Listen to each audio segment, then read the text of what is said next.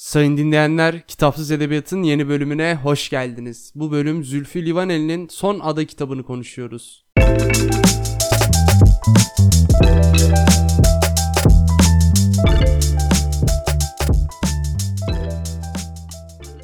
Son Ada benim Zülfü Livaneli'den okuduğum üçüncü kitap. Bu okumaları yapmadan önce ne yalan söyleyeyim Zülfü Livaneli'ye karşı biraz ön yargılarım vardı. Tabi okudukça o ön yargılarımın birçoğu yıkıldı ama hala Livaneli'nin neden bu kadar çok okunduğunu anlamış değilim. Tamam güzel kitaplar. 3 kitabını okudum daha demin de söylediğim gibi. Bunlar kardeşimin hikayesi Serenat ve Son Adayla yani 3. okumamda Son Adayla oldu ve bu 3 kitap güzel kitaplar ama bu kadar çok okunması haklı bir okunma mı bilmiyorum. Ya bu tartışılabilecek bir konu ama bu dediğim gibi başka bir bölümün konusu olabilir. Bu üç kitap içerisinde de yani okuduğum üç kitap içerisinde de en farklı olanı bana kalırsa son adaydı. Kardeşimin hikayesi ve Serenat birkaç değişiklik haricinde bana çok benzer geldi. Son adada ise farklı bir akış izlenmesi bir okur olarak benim son adayı daha çok beğenmeme neden oldu. Ve okuduğumda memnun kaldım ama dediğim gibi böyle benim için bir anda ufuk açan, benim düşüncelerime çağ atlatan bir kitap olmadı. Aslında hiçbir kitap tekil olarak bunu başaramaz. Sadece belli bir doyum noktasına kadar size basamak döşer. O doyum noktasına kadar size yardımcı olur. Sonra da bana kalırsa bunlardan birisi değildi ama okunabilir bir kitap. Boş bir vaktinizde okunabilir.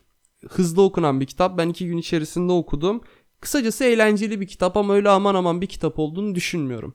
Tabi şimdi biz bunları bir kenara bırakalım. Kitabı konuşalım. Daha sonra yine bu yorumlara döneriz. Kitabın adından da anlaşılabileceği üzere kitapta bir ada var. Bu adada yaşayan 40 hane var.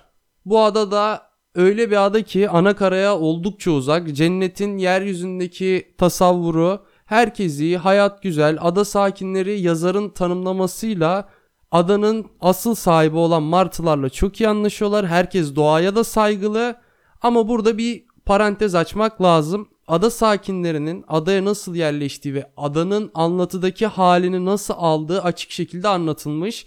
Parantezi kapatıp devam edelim. Aslında bunu açıklamamın nedeni bir belirsizlik yok ortada bu gayet iyiydi. Tabi her güzel şeyin bir sonu olabileceği gibi adadaki güzel hayatında bir sonu oluyor. Günün birinde ada sakinlerinden saygın avukat 24 numaralı evin sahibi vefat ediyor. Burada yine bir parantez daha açmak lazım. Yazar karakterlere isim vermemiş. Sadece bir tane karakterin ismini öğreniyoruz. Onu da zaten bölüm içerisinde konuşacağız. Onun haricinde bütün karakterler genel olarak oturdukları ev numarasına göre isimlendirilmiş. Örneğin anlatıcı 36 numara, adanın sahibi 1 numara gibi bu şekilde isimlendirilmiş ve 24 numaralı avukat ölünce Avukatın Hovardoğlu babasının bu cennet köşesindeki evi satıyor. Daha rahat zamparalık, daha rahat yaşayabilmek için ve tahmin edin bakalım bu evi kim satın alıyor? Bilmeyenler ve okumayanlar için söyleyeyim bu güzelim adayı berbat edecek olan kitabın en başında o diye anılan İhtilal Konseyi tarafından görevine son verilmiş olan demir yumruklu eski devlet başkanı. Ve bu eski devlet başkanı adadaki 24 numaralı evi almasıyla her şey berbat oluyor. Aslında kitabın kısa özetini öğrenmiş oldunuz. Hikaye taslak biçiminde böyle. Burada kitabın hikayesinden çok üzerinde durmamız gereken karakterler var. İlk olarak 36 numaralı evde oturan ada sakinini yani anlatıcıyı konuşmak lazım. Kendisi ana karada bankacılıkla uğraşan sıradan bir karakter, sıradan bir insan tabiri caizse pısırık, kendi halinde bir karakter. Adada beraber yaşadığı övgüler dizdiği Lara'yı tanıdıktan sonra ikisi beraber adaya yerleşiyor. Lara'yı da birazdan konuşacağız çünkü o da önemli bir karakter anlatı içinde. Şimdi bu 36 numara yaşadıklarını kaleme alıyor ki bir gün basılırsa yani bu yazdıkları yayımlanırsa herkes her şeyi öğrensin. Evet 36 numara anlatıcı karakter ama bana kalırsa hikayedeki etkileyici karakterlerden birisi değil. Genel olarak gözlemci olarak takılıyor. Birkaç yerde olaylara müdahil oluyor o kadar. Ama bazen okurken insan şey diyor. Ulan kalk da iki laf etme adam hani yaşadığın yer yok oluyor. Sen öyle sus pus kendi halinde takılıyorsun diye isyan edebiliyorsunuz. Ama ne yapalım 36 numarada böyle bir karakter. 36 numara ile ilgili söylemek istediğim son şey ise ilk sayfadan son sayfaya kadar kendisinin yazar olmadığını, yazma sebebinin yaşadıkları felaketi kayda geçirmek için istemesi olduğunu anlıyorsunuz ve bunu bana kalırsa fazlaca dile getiriyor ve belli bir yerden sonra artık tamam kardeşim sen yazar değilsin yaz bitir canı cehenneme diyebiliyorsunuz. Çünkü durmadan 7 numaradaki yazar arkadaşını anımsıyor onu özlüyor. İşte sen olsaydın böyle yazdığıma kızardın. Sen olsaydın beni ne güzel azarlardın ama ben yazar değilim çok iyi anlatamam diyor ve bu belli bir yerden sonra insanı boğuyor. Bu 36 numara ile ilgili bana kalırsa bence benim fikrime göre bir eksik. Sizin için olmayabilir. Ve 7 numaradaki yazar arkadaşı da konuşmak gerekiyor. Daha demin de dediğim gibi 36 numaranın sık sık yinelediği ben yazar değilim. 7 numaradaki yazar keşke bunları sen yazsaydın veya burada olsaydın yazdıklarımı okuyunca bana ne güzel kızardın diye hayıflanmasındaki yazar işte bu. Kendisi bana kalırsa 36 numaraya göre çok daha etkileyici ve ana bir karakter çünkü direkt eylem ve fikir adamı durmadan bir şeyler yapmaya çalışıyor. 36 numaraya göre çok daha aktif bir karakter ve 7 numarayla tanıştıktan sonra kitabın son sayfalarına kadar kendisi hakkında pek bir şey öğrenemiyorsunuz. Birazcık gizemli de bir karakter ki bu 3 kitaptan Zülfü Livaneli'nin 3 kitabından anladığım kadarıyla Livaneli bu merak öğesini fazlaca kullanıyor. Tabi yazar olduğu, değişken ruh hallerine sahip olduğu ve geçmişi hakkında konuşmayı sevmediğini çarçabuk öğreniyorsunuz. Bunların yanında eski devlet başkanı adaya geldiğinde azılı bir muhalif oluyor ki bunun nedenini öğrendiğimizde de yazarın geçmişini de öğrenmiş oluyoruz. Tabi yazar sadece öyle kuru kuruya muhalefet yapan biri değil daha demin de dediğim gibi çok daha aktif bir karakter.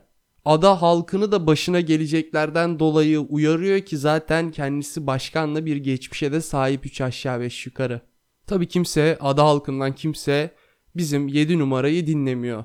Ve 7 numara 36 numaranın arkadaşı olduğu gibi daha demin de dediğim gibi 36 numaranın hayat arkadaşı olan Lara ile de çok iyi bir arkadaş. Lara'yı da konuşmak lazım. Dediğim gibi 36 numaranın övgüler dizdiği bir kadın Lara.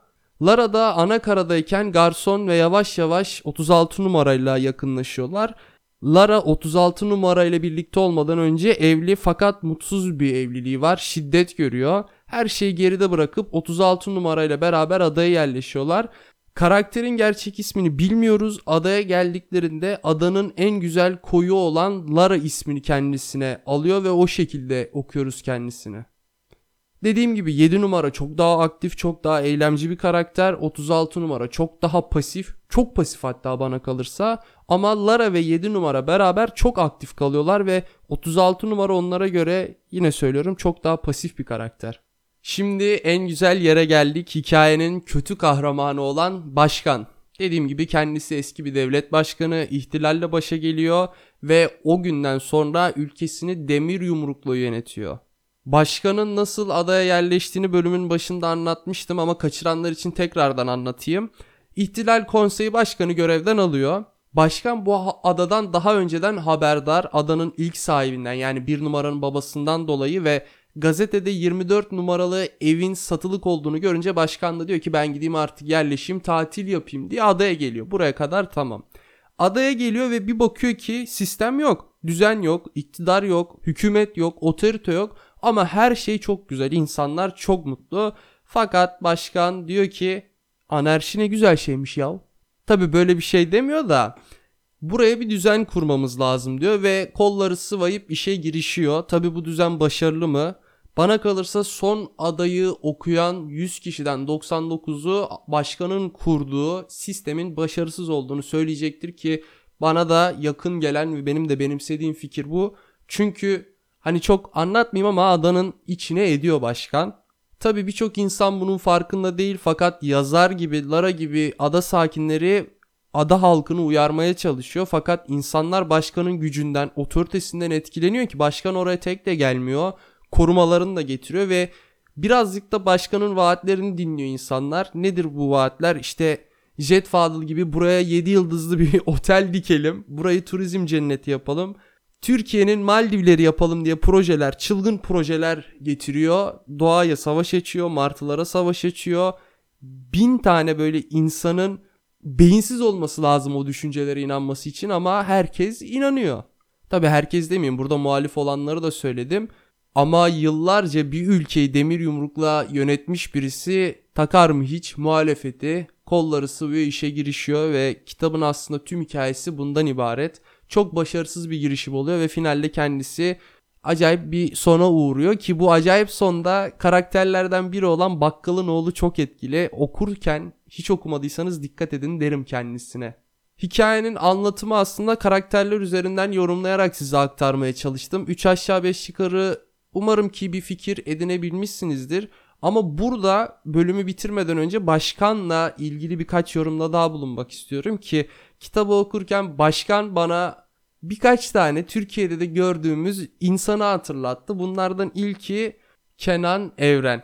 80 darbesinden sonra başa geçmişti. Nedense başkanın işte giydiği o beyaz pantolon, beyaz gömlek, tril tril olması falan bana nedense hep Kenan Evren'i ve farklı isimleri hatırlattı. Sadece kıyafetlerinden dolayı da değil ki başkan aslında adada bir korku rejimi kuruyor. Demokrasi yalanının aslında demokrasi yalan değildir. Demokrasi yalanı söyleyerek demokrasinin arkasına saklanarak bir rejim kuruluyor. Tabi herkes oy verilebilir diyor. Başkan diyor ki herkes oy versin. Herkes fikrini belirsin ama finalde ben ne dersem o olsun şeklinde devam ediyor. Kitabın bir distopya olması evet mantıklı yani anlatı da zaten distopya şeklinde ama biz bu distopya dünyamızda ülkemizde birçok kez yaşadık ve belki de yaşıyoruz. Çok da fazla şey söylemeyelim ne güzel edebiyat konuşuyoruz başımıza hiç yoktan iş almayalım da. Bu kitapta mesela başkana tekrardan döneceğim ama 1984'te gibi kötü bir ortamda başlamıyor. Hatırlarsanız veya yeni okuduysanız 1984'ün dünyası direkt berbat bir dünya. Yani okurken insanın içi sıkılıyor ama sonra da böyle bir şey yok. Her şey güllük gülistanlıkken bir anda farklı yere gidiyor ve aslında burada insanın kötüyü nasıl iyi yapabildiği ve iyi nasıl kötü yapabildiği fikrinin üstünde de durulması lazım ki başkanın kurduğu aslında oraya bir daha döneyim bir korku rejimi. Yani korku rejimi denilen şey insanları asla fikrini önemsemeyen, ne söylediğin hiçbir anlamı olmadığı tamamen bir komiteye, işte bir gruba veya bir fikre bağlı olan insanlar tarafından kurulur. Halkla hiçbir alakası yoktur. Biz yaptık olducudur. Şimdi bazı fikirlerde de biz yaptık olduculuk mantıklıdır. Bu toplumu ateşleyebilmek için ama bu korku üzerine kurulan rejimlerde en ufak karardan en büyük karara kadar her şey biz yaptık olducudur. Aksine mi söylüyorsun teröristsin? Aksine mi söylüyorsun hainsin? Aksine mi söylüyorsun sen bu ülkenin iyiliğini istemiyorsun? Çeşit çeşit böyle sıfatlar yakıştırılır. Kimsenin bir şey söylemesine gerek yok. Söyledim mi kardeşim hadi bakalım seni şöyle bir 200 yıl falan bizim hapishanelerimizde bir misafir edelim gibi olabiliyor. Ki bu rejimler er ya da geç ister 100 yıl sürsün ister 200 yıl sürsün isterse 1000 yıl sürsün er ya da geç yıkılmaya mahkumdur. Çünkü ortada halk diye bir topluluk var ki bu halkın nasıl hareket edebileceğini tahmin etmek imkansızdır. Yani hiç tahmin etmediğiniz anda hiç tahmin etmediğiniz şeyler yapabilir.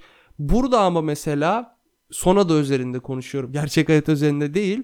Bunları da son ada üzerine söylüyorum tabii ki de. Gerçek hayatla ilgili değil de. Son ada üzerinde artık halk o kadar kontrol altında ki burada isyan çok daha farklı şekilde oluyor.